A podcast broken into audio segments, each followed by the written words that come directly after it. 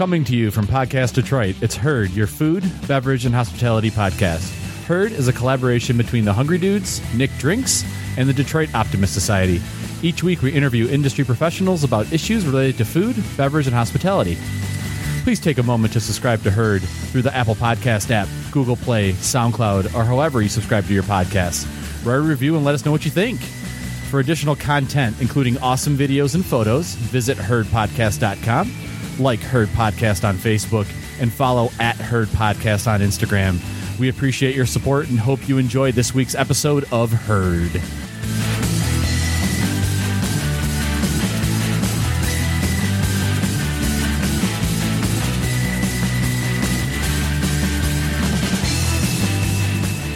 Hello, friends, and welcome to Herd, your food, beverage, and hospitality podcast. I'm Joe Hakeem, and tonight I'm joined by Jason, Hello. Nick, Oh,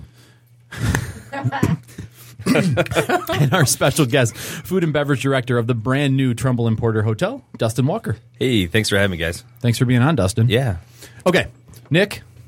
Before you before you arrived tonight, you picked up a literal smorgasbord of uh, food from a local Applebee's, um, based off of uh, we, we we were re- sharing an article la- earlier this week about uh, Applebee's giving up on millennials and deciding to just go back. well, they're giving up because millennials are killing their business. right. Well, mi- millennials are killing everything. Every business, Everything. everything. Depending on what you read. Yes, yes. and They're we're all not- technically millennials, right?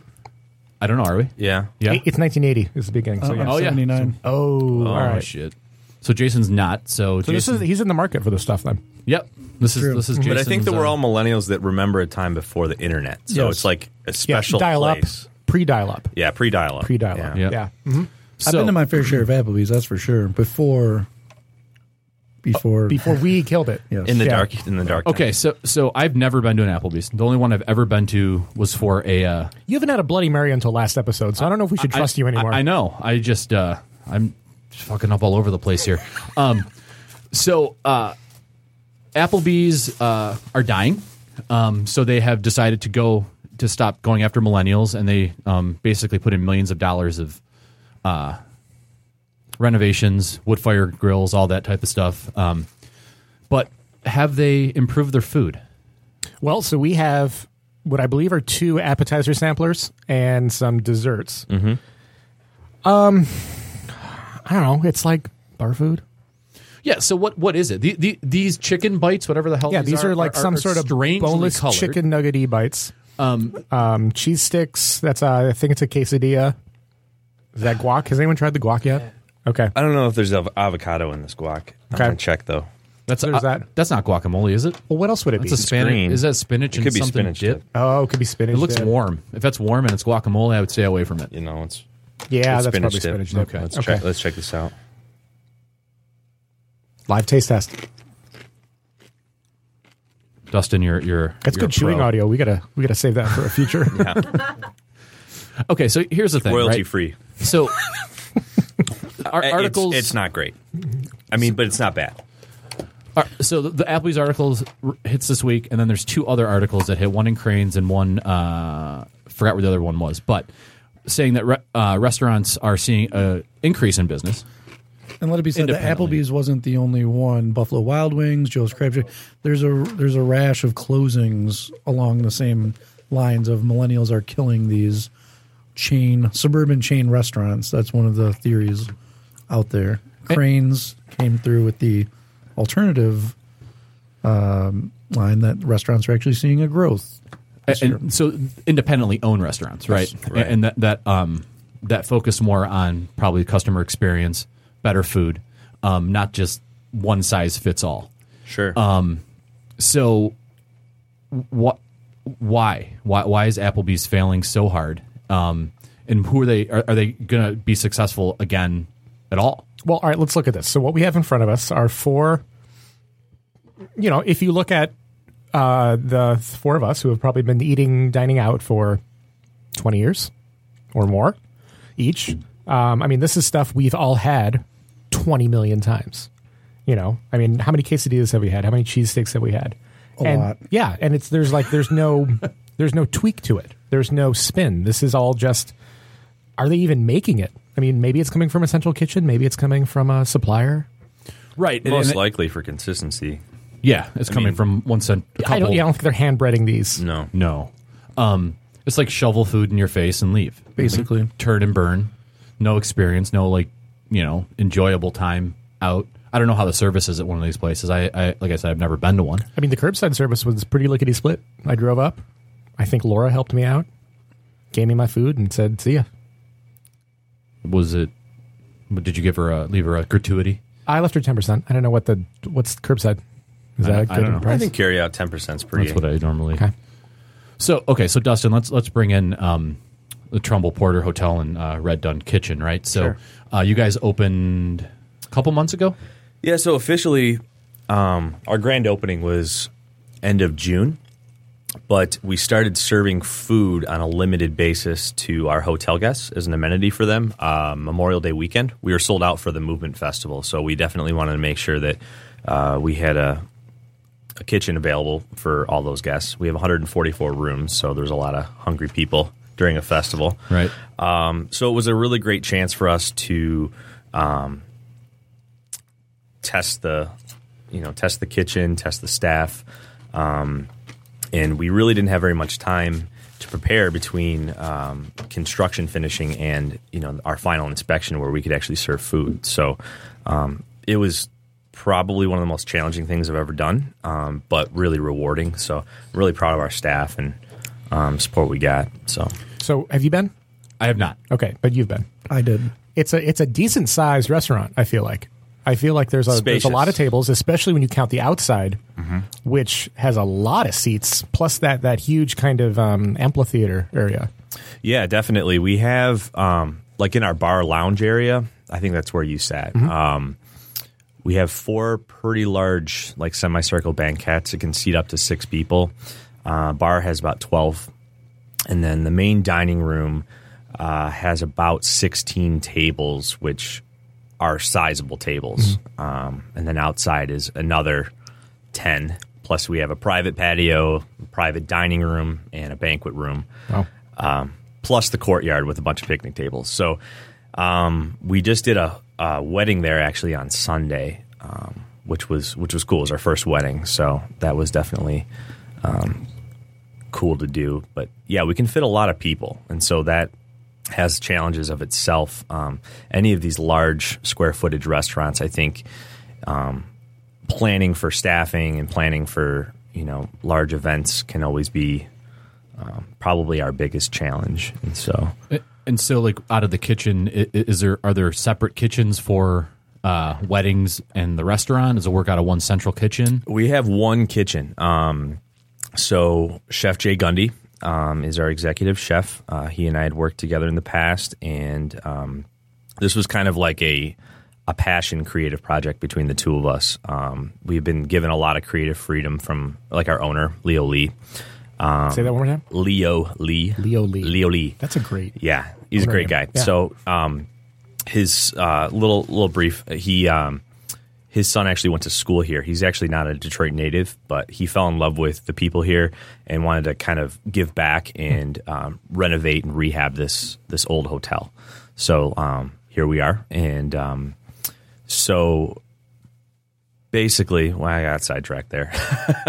Well, let- let's, let's yeah. real quick renovate and remodel the hotel. It, has it been vacant for a period of time? It actually was never closed since 1964. It was originally a Holiday Inn. They built it. Um, had the first outdoor pool in the city of Detroit. It was kind Really? of yeah. It was interesting. the The concept of it was to kind of combat white flight. The area around it um, was taken by uh, um, uh, the city to kind of rehab. The, that's what Dean Savage Park across the street. That's when that was built.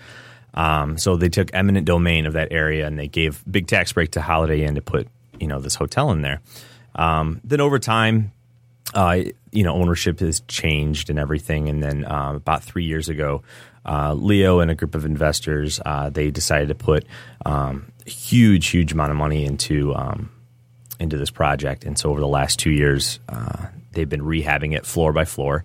Um, never closed in the meantime, um, and so the restaurant part was the last phase of the renovation. So it's been fun to be, you know, to to see it uh, change over time. I've only been a part of it for the last um, officially the last three or four months, but in November is when I came on board creatively. So So back to the the kitchen Yeah, question. kitchen. Yeah. one kitchen, um, Jay designed it himself. So uh, he had it uh, built by Great Lakes, but he designed, you know, where everything was going to be, the size of it. Um, I'd say it's probably one of the larger kitchens I've ever worked in and um, ever been a part of. It gives um, definitely a lot of opportunity to do large parties at the same time as a regular dinner service. Okay, so this hundred, you said hundred person wedding. Was that what you said? Yeah, it was about 100 people. 100%. Yeah. Um, so you had that wedding going simultaneously with dinner service happening, or no?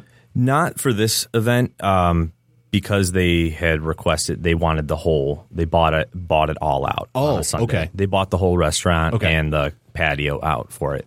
Um, on Saturday, we had a more casual event where we had a spread in um, our private dining room for a buffet, and then uh, they were all outside in the courtyard. So we had about 120 people doing cocktails plus a buffet in adjacent to um, regular Saturday dinner service where we did about 150 covers. So it was it was there was a lot moving around on Saturday. It was fun. So I know from your past that you were at uh, you were with um, AFB, so you worked Mm-hmm. at Bistro eighty two, and then you um, you opened the Morrie, right? Yeah, Um, so as We're slowly working our way through the whole staff yes, Uh, um, right? because we had Ben, right? Yeah, we had Ben. Yep. yeah. Ben's great. I mean, uh, he had came on board AFB like towards the end of when I was there, and amazing pastry chef. Just I don't even want to call him pastry chef. He's like a wizard, Yeah. sugar sugar wizard.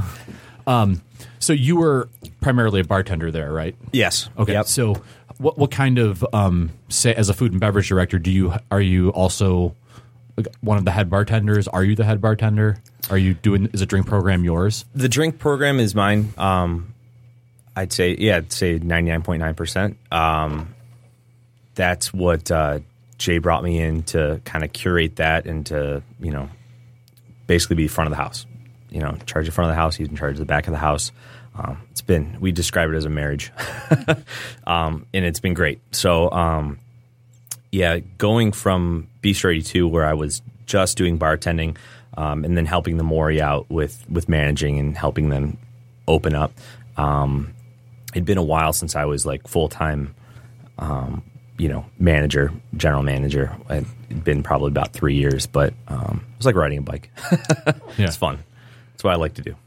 So, what coming from a more traditional restaurant to a hotel, what changes does that bring in? So, do you have like room service? Do you guys have obviously the wedding component is probably a little different? Yeah. Um, there's a lot of things that I didn't really foresee being different that are. Um, we're 24 hours in terms of the the hotel, so, there's always people needing something, or you know, there's and there's always, uh, you know, staff on on hand. So And what's available during that 24 hours? Is there always some sort of edible component? Well, we have like a gift shop that's that's always open for for snacks and that type of thing. But our hotel, um, or our restaurant opens uh, for full service at seven a.m. um, I've got some really great trusted people that help me uh, open up in the morning. Um, so we open for breakfast at 7 a.m. and then we go to a completely different uh, lunch menu at 11. Uh, and then we switch into a dinner menu at 4 o'clock. And that runs till 10 o'clock in the week, weekdays and 11 on the weekends. So we have quite a few hours of full service for the, for the hotel. We also offer carry up service. So um, it's kind of like room service, but we don't do the full tray and, and everything. We just kind of do carry out that we take up for them. Um, and then we do late night bites as well um, till 2 a.m. So there's our bar's open till 2 a.m. every night. So if you think about it, it's it's 19 hours times seven. That's when we're open. So yeah, Um, so in terms of hiring, uh, since the hotel never closed, were there was there already staff like built in, and, and was there retraining that had to happen and, and it- with that, but but the restaurant the restaurant was new, right? There wasn't a restaurant before. Right, right. There, there was a small what what's now become um, our coffee bar. It's called Burroughs Lounge. Um, Burroughs typewriters were made in Detroit. and We have some the antique ones in the lobby, so that's a little little nugget of history there. So we um, we had this lounge that's now the coffee bar. It had we've had a liquor license um, since it since it began. Um, and so there was a bartender on some nights when during high occupancy. Um, that person kind of assimilated into just the regular concierge after the restaurant opened because it'd be silly to have this coffee bar adjacent to the lobby, um, adjacent to the restaurant that has this beautiful, huge bar. So um, we kind of took over that that lounge and is not. We've now made it, you know, just basically for coffee drinks and that type of thing in the morning. It opens at six in the morning. So And so the the, the, sta- the is the staff all new then for, for the Uh, restaurant? yes, yeah, to yeah. Long way of saying it. Completely new. So, um, my first day officially with the hotel was May fifteenth. We opened for our first service May twenty fifth. So um, I had ten days to finalize. I had ten days to finalize my staff. I had already had, you know, I had a, a backlog of, you know, contacts and uh, had my menu kind of figured out for the bar and you know, my orders and my budget and everything. But it took ten days, yeah, to to staff, train, and stock stock the bar and get it all going. How, how how do you do that in ten days? I, I don't know, but I did, and it's one of the most it's one of the uh, things I'm most proud of ever. So how many how many people? Uh, right now, front of the house we have about fifteen, um, and back of the house and probably another fifteen. We got about thirty on staff right now. So you, now wait, how does that for non-restaurant people? How does that compare to like a normal restaurant?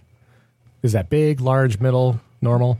Well, my, I mean, I could speak for the bakery, and we're I mean we're, we're open nine to six most days, and we have seven people now because we had a couple people quit. So like staffing is an issue with us right now. We're short handed by like four people. Sure. Um, but we can say like fifteen people in 15 the kitchen, people and 15 people on the floor with, with nine, 19 hours a day you're open how Yeah. do you staff how do you do that Well, carefully and with trusted people. So I'm really thankful for the people that have um, been there since day one. Um, almost my entire staff has, and so um, I'm pretty much the only manager.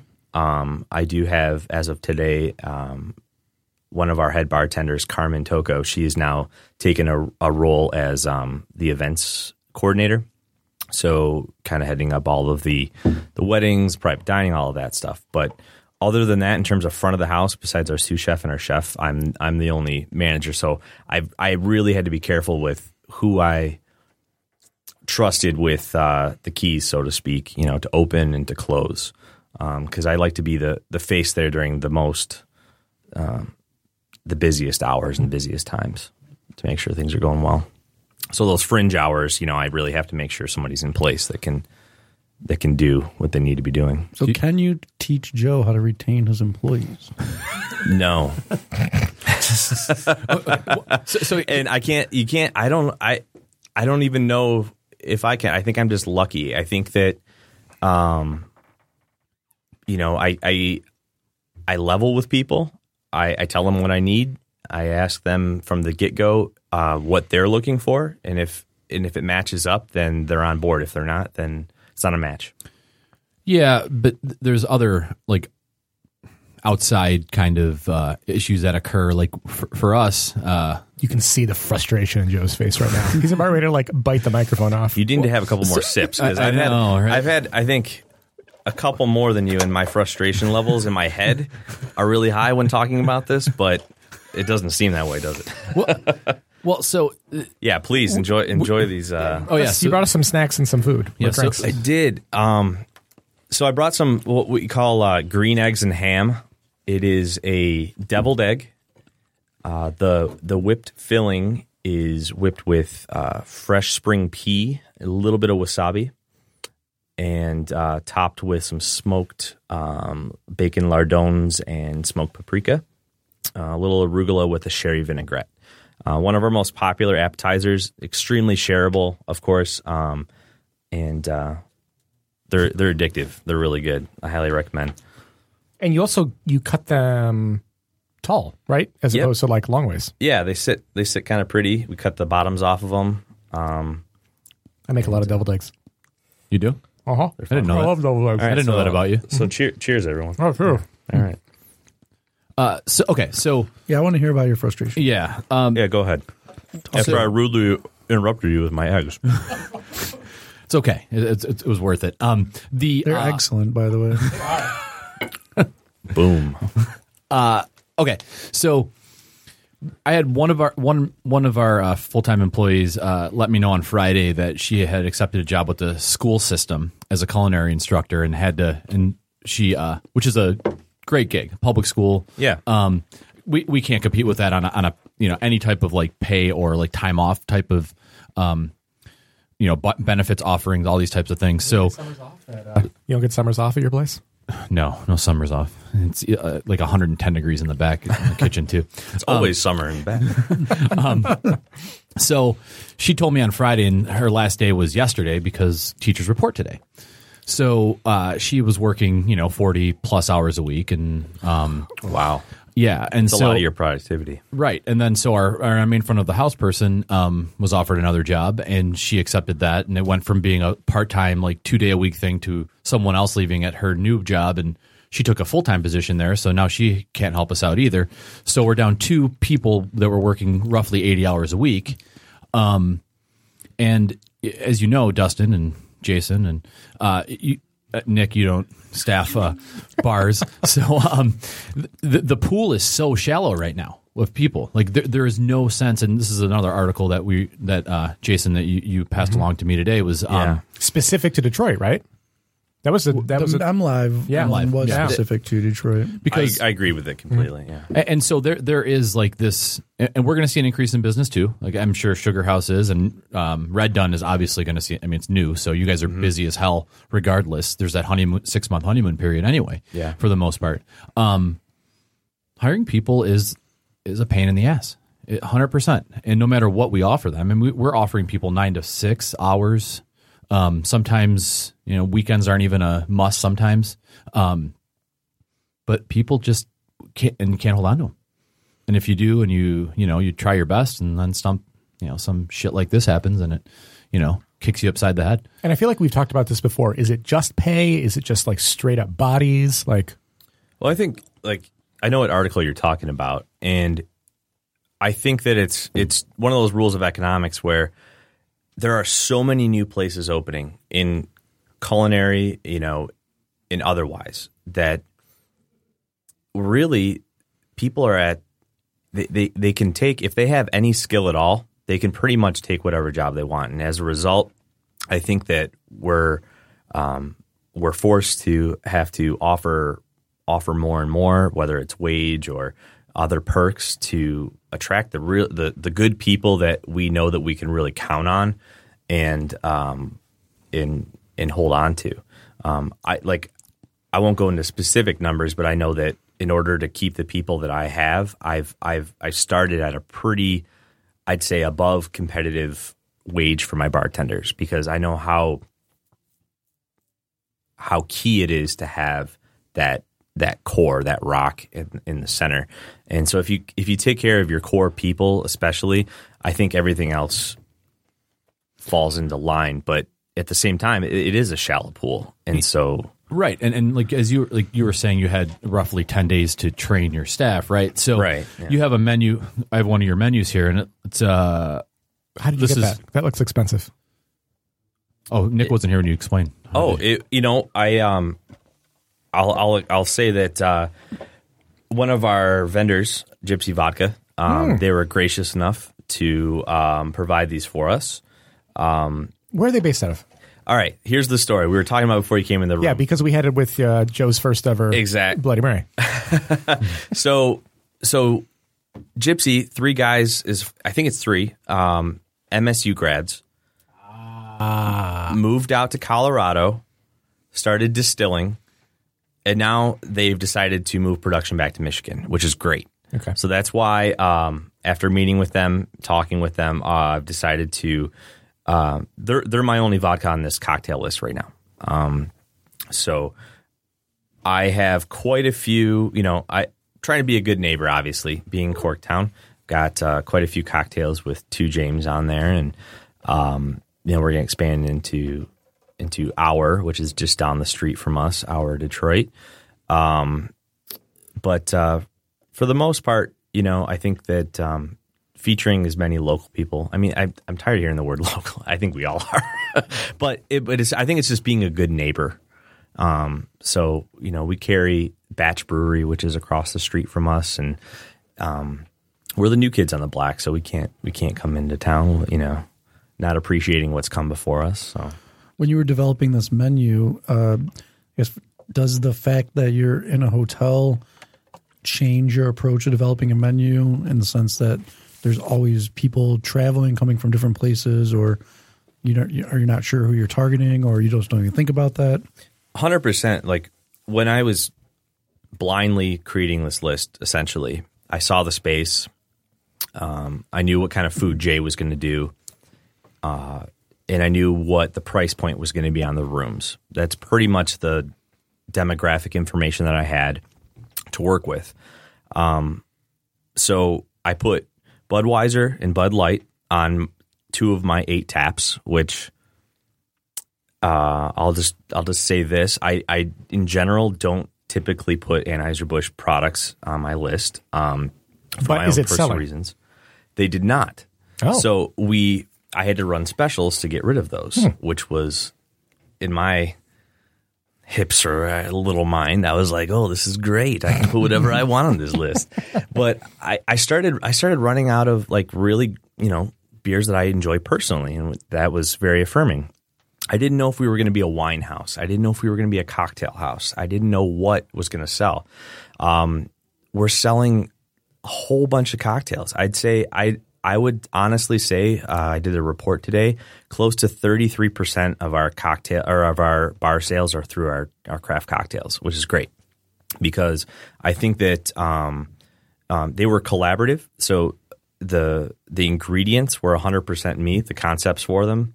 Um, but in our first week, I brought in all of our bartenders, and each of them, I just gave them the ingredients, and I had them each make the cocktail with their own proportions, and then we kind of diplomatically came up with the proportions ourselves. And what that's that's neat. Did, have, have you done that before, or is that like your crazy? Well, when I was at Bistro 82 last, there were only two bartenders. It was Richard Parkinson and I. And that's because they're not open for breakfast or lunch. They're only open six days a week. Um, you know, and so we could only have, we had two bartenders. It was great.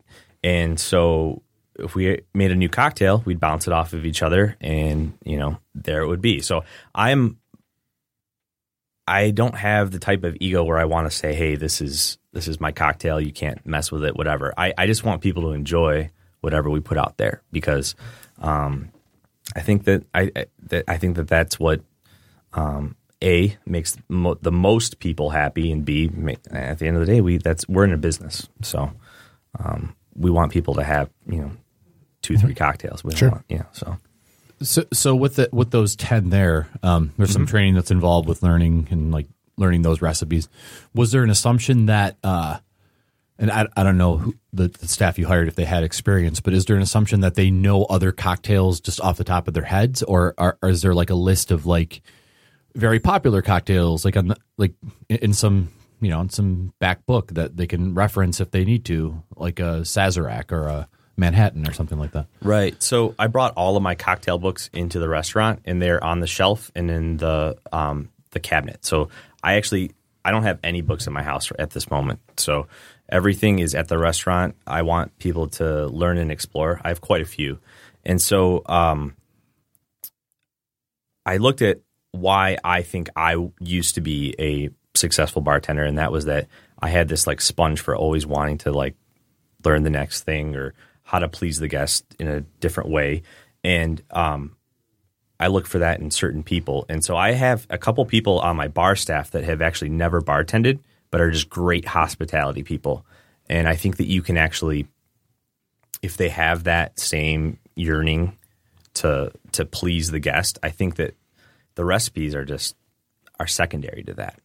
But if they can look at what you know a guest is looking for in their experience and they can fill that and they get their repertoire, you know, that like I said, secondary, if they can actually bring that into into life, that's what bring that's what makes your regulars, that's what brings people back. So you're you're located in Corktown. Yes. Are you in walking distance to any other spaces? Def- we are we are 100 feet from Batch Brewery Okay. and Brew Detroit. It's mm-hmm. just on the other side there.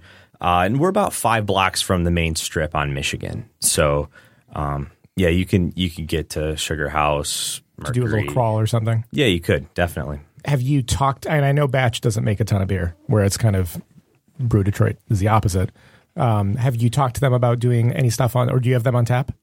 We do. Yeah, Okay. we have the Audat, their Kolsch right okay, now. got it. Nice. Yeah. Um, and, and they're great neighbors, you know. Um, they have, they do, a lot of people approach them for events, and their space isn't as large as ours. And so we're creating a really nice partnership. Oh, good.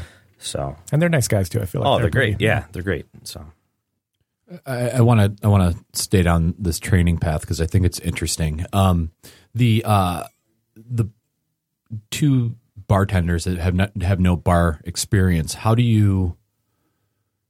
I I don't know how to ask this in a, in a way that won't sound like. Uh, how do you make sure that they're keeping up with, uh, not just your menu, but like, how, how do they know what anything is? Do, do you do, do you tell them to reference these books? Like, if a guest asks for something and they don't know what it is, which could which is quite reasonable given their background, are, are they told to just say, okay, uh, I'm gonna I'll go look into that and like figure it out, or are they do they just do something off the top of their head, or like what? so, so Jason, if somebody asks for a, like, comes up at Sugar House like, I want an old fashioned, what questions do your bartenders ask? Are they the same questions or?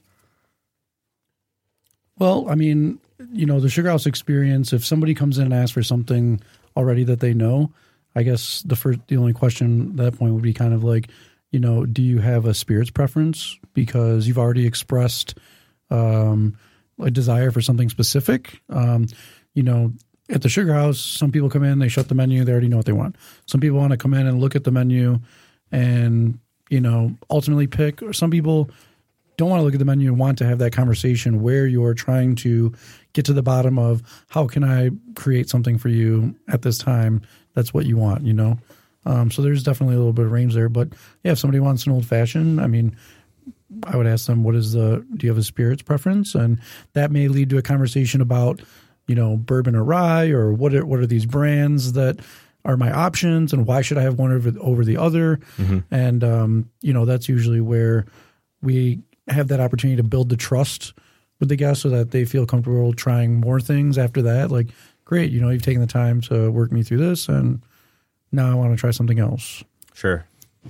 I think I think that kind of answers it for me too, where it's about giving them a chance to to listen. So when somebody asks for a type of drink, do you know how to make this? It starts that conversation up. And so my my employees have a a standard reference guide where if somebody asks for a house old like whatever like make an old fashioned mm-hmm. I, we have a recipe so that it's consistent now if somebody asks for something done a specific way or they have a preference of course we'll always you know that's that's the the basis of hospitality giving the guests what they want but if somebody says hey i just want a margarita or a mojito A daiquiri. a daiquiri. There we have because there's a mil- there's a million ways to make an old fashioned, and people you know fight over it, you know, and so we have a standard way mm-hmm. that we that goes with our philosophy of our restaurant, and it, we try to streamline it. So to answer your question about the inexperienced, we have it. Um, our one of our head bartenders, he's a great artist, and he does really cool infographics that we have. Um, so even in the middle of the day, if um, I have a day where I don't have a day bartender, a server can go back there or chef can go back there and actually look at the guide, and we can actually. It might take a couple extra minutes, but they can make the cocktail so that they're consistent to, you know, what they would get at on a Friday night. So you're saying anyone could like go by like I could go in there and make a cocktail. Uh, any of anything on our list or any of like your typical standard cocktails? Yes, you could. Yeah. So what the the non drink so that you have your bartenders and you have your your servers, right? Are are they all uh are they all experienced servers? Yeah, I've had um I have one server who's she's amazing. Her name is Saban. She started as a hostess. Um and she was just intuitively just jumping in where she needed where she saw needed to be where she needed to be. And I said, Have you ever served? No. Do you have interest? And so I just like had her shadow a couple people and now she's like one of our best. And so how does uh how much contact does Jay have with the the front of house? You guys said it's like like is it like how often is the menu changing? Like how does the interplay happen between the drinks and the food? We're about to switch into like a late summer type menu because a lot of our um, we started in late spring, so we had like morels on our menu and everything. Obviously, not available right now, so we're about to switch into a late summer, early fall menu. Um, so our our main menu has not changed much since we opened, which has been um, great for st- for staffing purposes. Where you know there hasn't been a lot of changes that we have to go over. Um, you, you know, you have one person out for a week and they come back and they're like, "Oh, what happened to this dish?" You know that that happens in restaurants, but um, we haven't had that that issue lately. Has there been a dish that's been wildly popular that you guys have noticed? Yeah. Um, I mean, on our uh, um, appetizer list, we have these house made pastas, the agnolotti. They're stuffed with an artichoke mousse with um, like a parmesan. Really, really good. You tried them? Yeah. Yeah, yeah, that's right. Uh, I mean, we sell almost one to every table. Wow. Yeah, it's it's crazy. That and the and the popovers. They're basically like the Sanders hot fudge puff. It's the same recipe, but done savory, um, with like a uh, it's a pimento goat cheese spread. It's really good. Um, that's that's amazing. Our burger's done extremely well, but that's no surprise because Jay was known for his town. He, he invented the original townhouse burger. What if someone wants it like medium rare? What was that? Uh, you- If yeah, if somebody Come on, wants that it, was so good. he, he said you said the burger's extremely well done. oh Yeah. shoot, oh man, you got to keep up with this guy. He he's he's quick. not gonna He's quick. How's the cocktail? I don't really good. What's in it? Is it with uh, buck? No, I brought that in because I wasn't sure what the uh, Okay, man, we have a feast. This Yeah. is a buffet. is. we all came prepared. Oh, this is our new cocktail. It's not on the list right now, but it's on like our featured list, and it's um we call it the Eastwood. And the story behind it, I I wanted to do a a bright cocktail, um, but also a little bit spicy and um, boozy.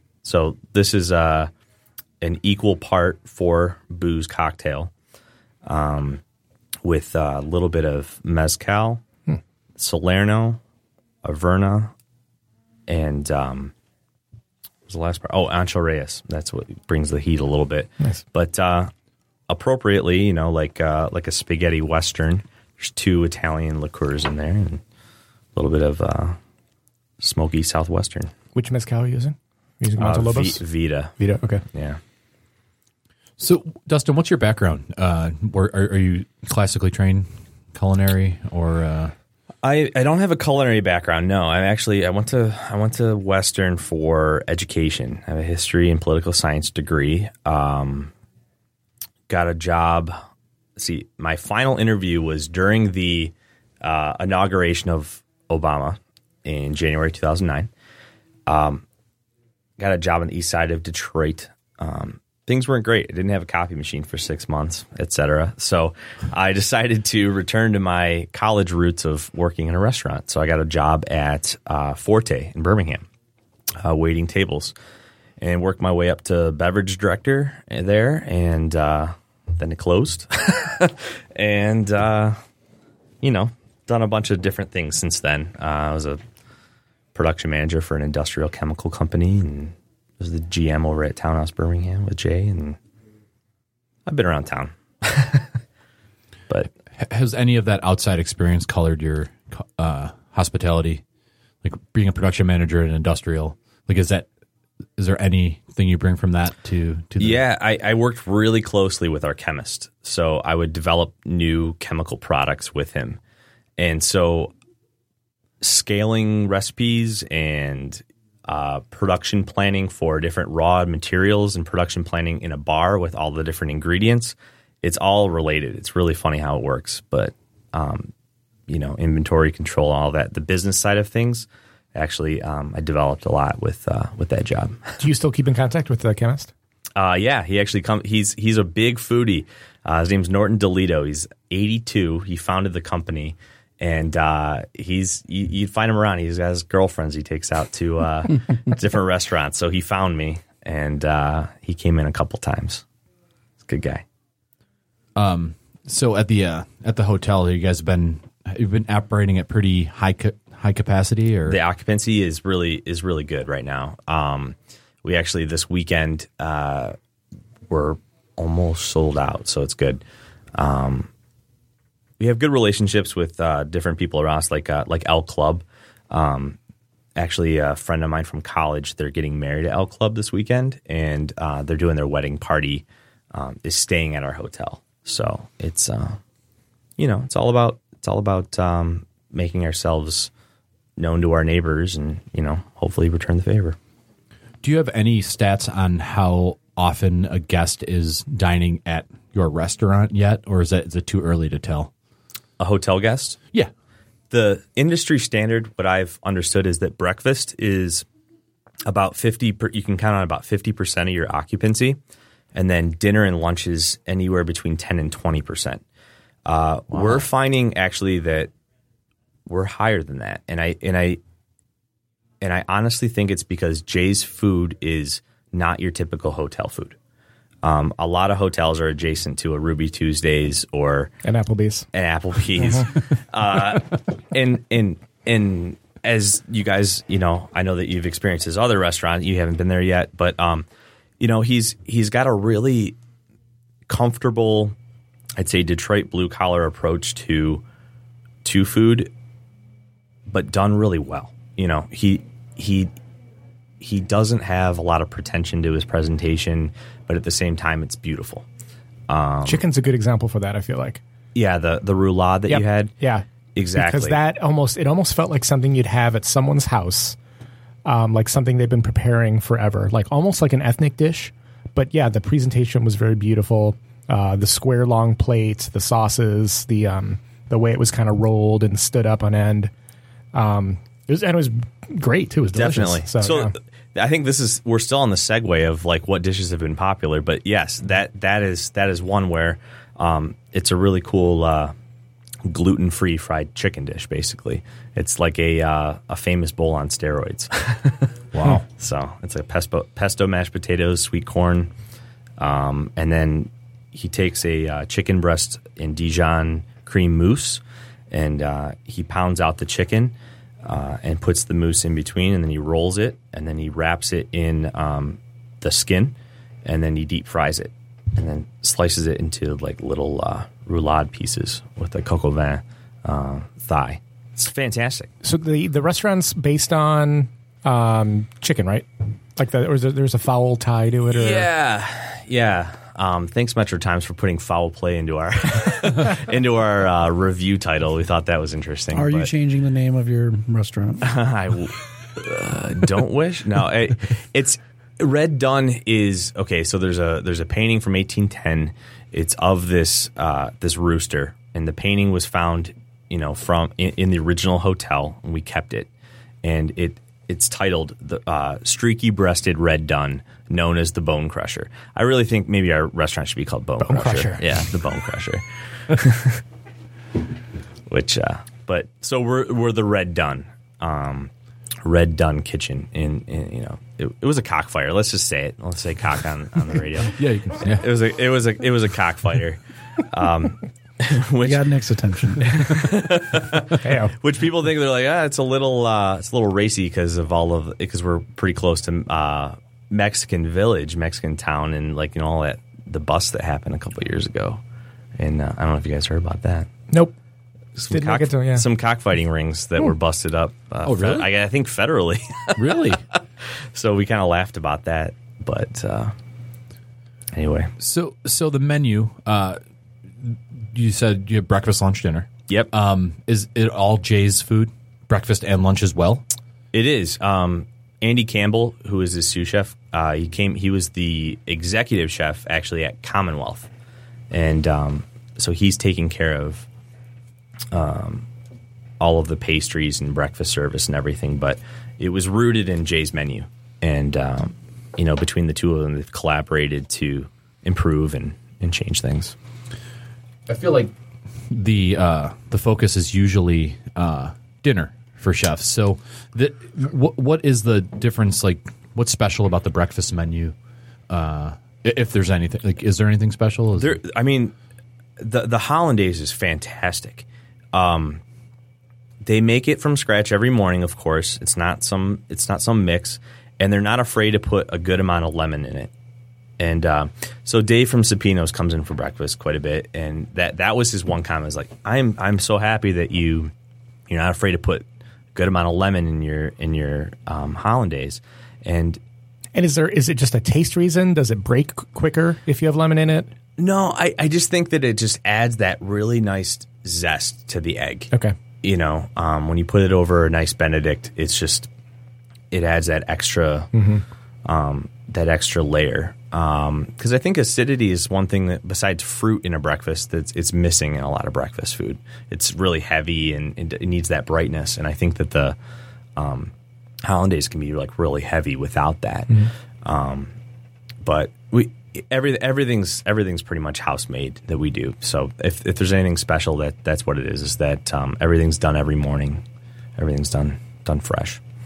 So um, come for lunch too. The sandwiches are fantastic. We have this black and shrimp po' boy that's awesome.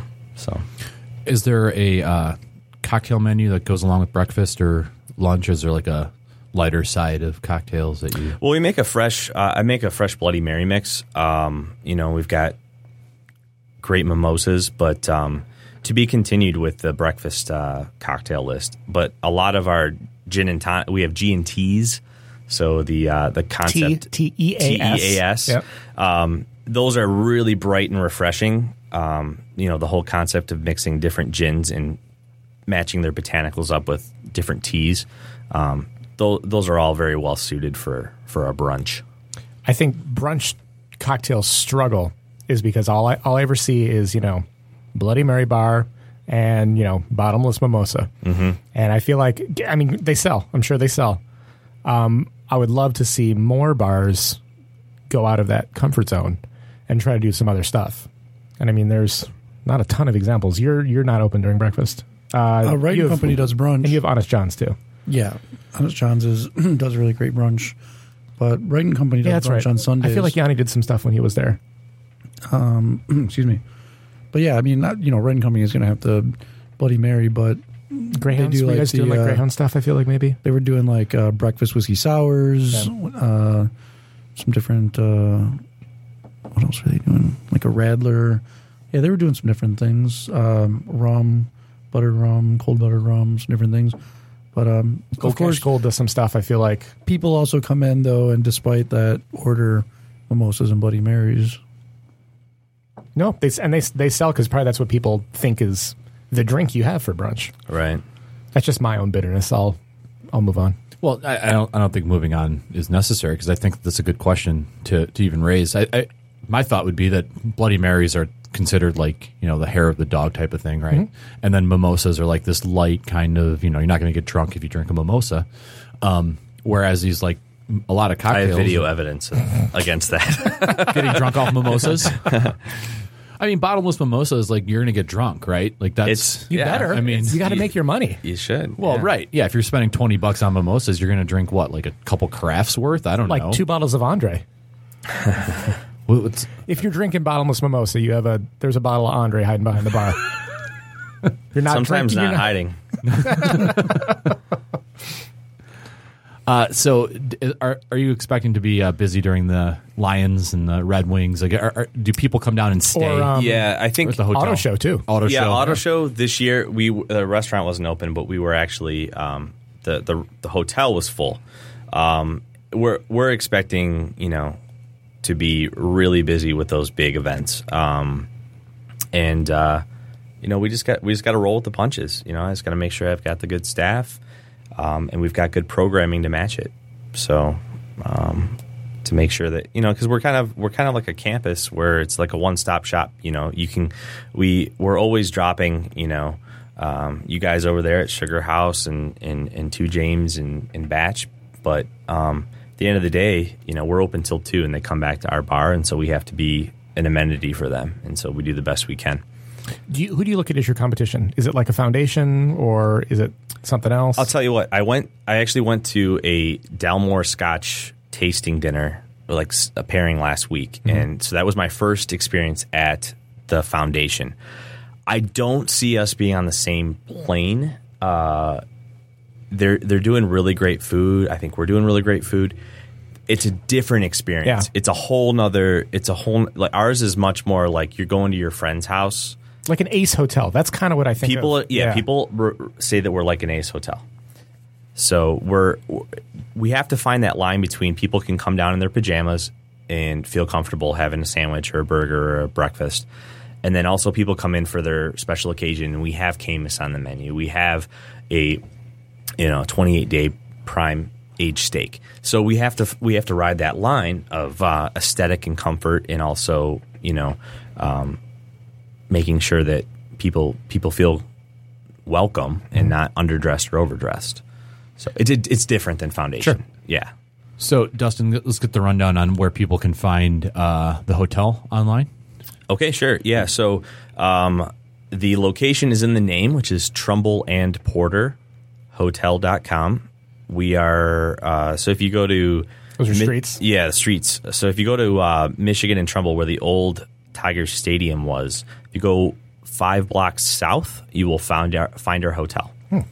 Um, and uh, if you're coming from the suburbs, just uh, get off on uh, the lodge and take it to the Howard exit. So if you're going to the Greyhound station there, and we're right there. Um, it's really easy. We have parking, um, a huge parking lot. So that is one advantage I think we do have in, in the area is that we don't have metered or valet or um, event parking. So you don't have to drop 20 bucks to eat at our restaurant just to park. So Uh, and then social media link. yeah, definitely. Uh, so Red Dunn, so R E D D U N N kitchen.com. Um, you know, yeah, on Facebook, Instagram, all of those, um, and Trumbull and Porter Hotel.com. And um, look forward to hosting you. Awesome. Yeah. Dustin, best of luck. Thank you. Thanks for being with us. Thanks for having me. Thanks for drinking my drinks. Until next time, dine well, friends.